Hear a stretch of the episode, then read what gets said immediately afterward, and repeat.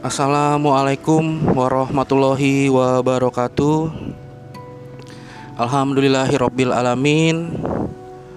Pada hari ini hari Jumat tanggal 29 kita kembali dalam pembelajaran sejarah Indonesia untuk kelas 10 IPA 1 sampai dengan 4 Bapak selalu mendoakan kalian selalu dalam keadaan sehat walafiat.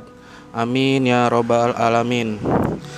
Seperti yang disampaikan pada pembelajaran Google Meet minggu lalu, kita membahas tentang kerajaan Islam di Pulau Jawa. Di mana materi terakhir yang Bapak sampaikan adalah memberikan pertanyaan kepada kalian. Kalau kita melihat, membaca, dan mendengarkan, Islam masuk melalui jalur perdagangan. Pertanyaan yang timbul adalah mengapa selalu melalui lewat jalur perdagangan atau mengapa jalur perdagangan yang dipilih untuk Islam masuk ke Nusantara seperti yang sudah pernah dijawab oleh Sabil, oleh Rizky Nurjaman dan teman-teman kan yang lainnya adalah yang Bapak sampaikan adalah coba sampaikan mengapa melalui pemikiran kalian sendiri, tidak harus melalui buku atau tidak textbooks. Salah satu jawabannya adalah ketika melakukan perdaga ketika melakukan perdagangan dalam menyebarkan agama Islam, terjadi yang namanya interaksi di mana ada tawar menawar. Ketika tawar menawar terjadi, ada dialog di mana para pedagang Islam berperilaku jujur, berperilaku ramah sehingga para pribumi tertarik dengan apa yang disampaikan oleh para pedagang.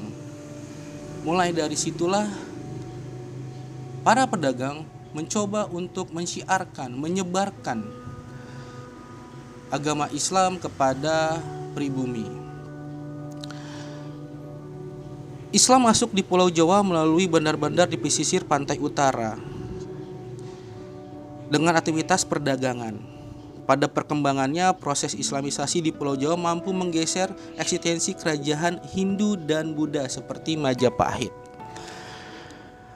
eksistensi ya. Maksudnya ini adalah stabil. Mereka menyebarkan sehingga sedikit menggeser kerajaan Hindu Buddha pada masa Majapahit.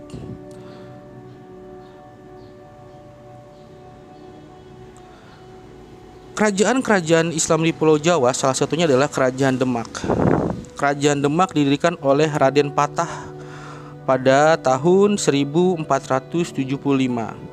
Kerajaan ini berpusat di pesisir utara Jawa, eh, pesisir utara Jawa Tengah. Demak pada awalnya adalah wilayah kabupaten di bawah kerajaan Majapahit. Namun pada awal abad ke-15 Raden Patah mampu menaklukkan Majapahit dan menjadikan Demak sebagai kerajaan yang berdaulat.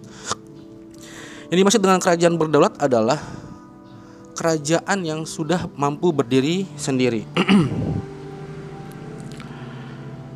kerajaan Islam di Demak memiliki corak ekonomi perdagangan dan maritim, sama seperti eh, kerajaan-kerajaan uh, lainnya. Perkembangan kerajaan Islam di Demak ya sangat berkembang pesat terutama di bawah pimpinan Raden Patah. Pada tahun 1475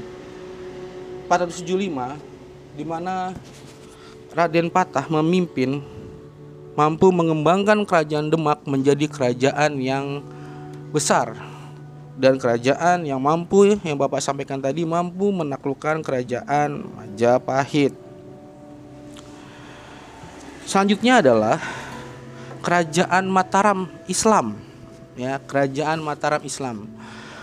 Didirikan oleh Ki Ageng kepamanahan pada tahun 1582. Pusat kerajaan Mataram terletak di Yogyakarta dengan ibu kotanya Kota Gede. Dalam sejarah pendiriannya, wilayah Mataram dulu merupakan daerah bawahan dari Pajang. Pada pertengahan abad ke-16 Masehi, Mataram mampu berkembang lebih pesat dan menaklukkan kerajaan induk yaitu kerajaan Pajang. Sama seperti kerajaan Demak yang mampu akhirnya mampu berdiri secara berdaulat. Kerajaan Mataram. Selanjutnya adalah kerajaan Banten. Berdiri pada sekitar 1526 dipimpin oleh Sunan Gunung Jati atau Fatahillah. Dalam sejarah pendiriannya, Fatahillah diutus oleh Demak untuk melakukan syiar di Jawa Barat dan memperluas kekuasaan kota pada tahun 1527 berada di pelabuhan ujung barat pulau. Fatailah mampu menaklukkan Jayakarta yang merupakan pelabuhan penting dari kerajaan Pajajaran. Kerajaan Banten memiliki corak ekonomi agraris dan maritim. Kerajaan Banten mengalami masa kejayaan pada sekitar awal abad ke-17. Pada masa itu Banten menjadi pusat perdagangan internasional dari komoditinya itu lada, cengkeh dan pala. Jadi kembali ya, kalau kita memperhatikan bagaimana Islam masuk ke Nusantara selalu melalui jalur laut atau pelabuhan dengan perdagangan internasional. Dari situlah para pedagang Islam mampu menyebarkan atau menyiarkan agama Islam. Karena tadi yang Bapak sampaikan adalah ketika melakukan sebuah perdagangan pasti akan terjadi interaksi terutama interaksi sosial akan ada dialog sesama pembeli dan pedagang yang akhirnya para pedagang mampu mengajak para pribumi untuk berminat atau menarik perhatian mempelajari agama Islam. Selanjutnya adalah Kerajaan Sukadana Bapak menambahkan kerajaan ini karena salah satu kerajaan yang ada. Tapi kerajaan ini tidak lagi terletak di Pulau Jawa, melainkan di Kalimantan. Kerajaan Sukadana berawal pada abad 17 Masehi dipimpin oleh Muhammad Saifuddin Kerajaan ini terletak di bagian barat daya Pulau Kalimantan. Islamisasi yang terjadi pada kerajaan Sukadana dilakukan oleh ulama-ulama dari kerajaan Demak. Ada di Kalimantan tapi berhubungan dengan kerajaan di Jawa, terutama oleh kerajaan Demak. Islamisasi di kerajaan ini juga dilakukan oleh pedagang-pedagang Islam dari luar negeri. Kerajaan Sukadana sama bercolak dengan bercorak ekonominya maritim dan pertambangan. Ya kalau kita sama-sama mengetahui bagaimana pertambangan di daerah Kalimantan cukup bagus terutama batu bara, emas, perak dan intan. Masyarakat Kerajaan Sukadana telah mampu mengolah logam mulia dan batu mulia menjadi perhiasan-perhiasan dengan nilai jual yang tinggi. Ibu kota kerajaan Sukadana memiliki reputasi sebagai pusat kerajaan intan terbaik di kawasan Laut Nusantara. Kembali ya, kawasan Laut Nusantara dan ini pasti menjadi sebuah perdagangan. Dan kembali pasti ada interaksi sosial antara pembeli dan penjual. Selanjutnya adalah kerajaan Banjar.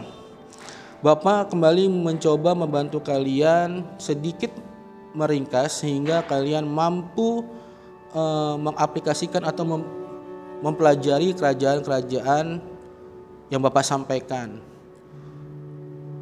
jika penyampaian pada materi ini terasa terlalu cepat, kalian bisa mengulang radio ini, eh, mohon maaf, bisa mengulang Spotify ini secara berulang, sehingga kalian bisa mencatat atau mendengarkannya berulang-ulang. Selanjutnya adalah Kerajaan Banjar telah berdiri se sebelum Islam masuk di Indonesia. Bapak jelaskan sedikit dalam buku Islam di Indonesia tahun 1974 karya Hari J. Benda disebutkan bahwa kerajaan ini dulunya merupakan kerajaan Hindu.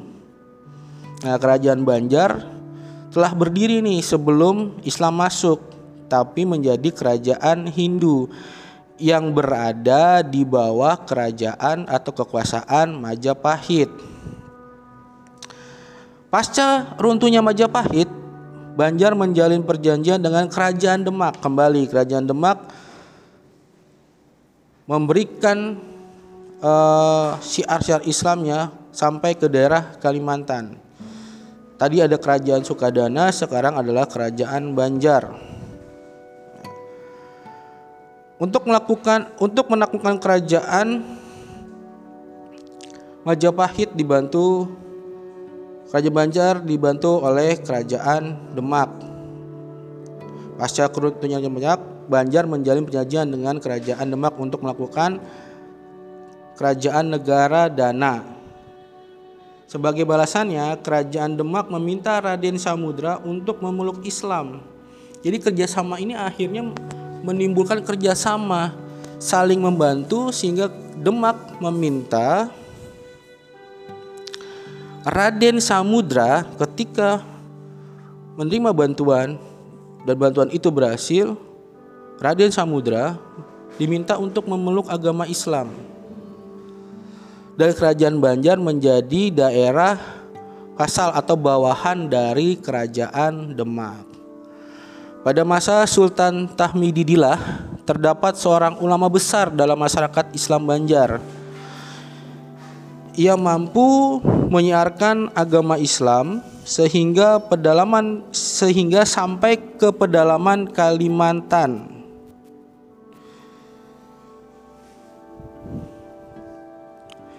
Ibu kota dari kerajaan Banjar adalah Banjarmasin. Kota ini terletak di muara Sungai Barito sehingga memungkinkan kapal-kapal besar untuk berlabuh dan transit di sana. Ketika kapal-kapal besar ini berlabuh transit, terjadilah perdagangan. Salah satunya tadi bagaimana Kalimantan dengan pertambangannya mampu menghasilkan logam mulia dengan perhiasan-perhiasan yang bernilai tinggi. Dan kerajaan Banjar pun memiliki komoditas utama dari kerajaan Banjar adalah intan, emas, dan perak sama seperti kerajaan-kerajaan lainnya yang berada di Kalimantan dan kerajaan Banjar memiliki pelabuhan internasional yang dijadikan sebagai tempat transit kapal-kapal dagang dari Asia Timur hingga Asia Selatan. Perkembangan Islam pun berlanjut di daerah Sulawesi dilakukan dengan cara damai melalui saluran perdagangan. Ya, jadi Jalan dakwah ini melalui pedagang sangat efektif bagi para pedagang untuk mengembangkan menge agama Islam di tanah Kalimantan dan Sulawesi. Terbukti kerajaan Islam di Sulawesi berjalan beriringan. Seperti kalian tahu pasti di Sulawesi ada kerajaan Gua dan Talo di, di Makassar dan kerajaan Wago di Bugis. Guatalo kerajaan Guatalo menerapkan konsep dwi tunggal kerajaan dalam buku Islamisasi dalam perkembangan kerajaan-kerajaan Islam di Sulawesi bersatunya kerajaan Guatalo terjadi pada tahun 1603 Sultan Alauddin Raja Gua bekerja sama dengan Sultan Abdullah Raja Talo untuk menggabungkan kerajaan demi meningkatkan kesejahteraan dan kekuatan kerajaan. Corak ekonomi Guatolo adalah maritim dan perdagangan. Sekiranya itu dulu yang bisa Bapak sampaikan. kurang lebih kalian bisa mendengarkan Spotify ini Insya Allah kita bisa berlanjut di dalam Google Classroom mungkin ada pertanyaan atau kalian bisa melakukan pertanyaan di grup WA pembelajaran sejarah Indonesia Mohon maaf apabila ada perkataan Bapak yang salah. Bapak akhiri wabillahi taufik wa hidayah. Wassalamualaikum warahmatullahi wabarakatuh.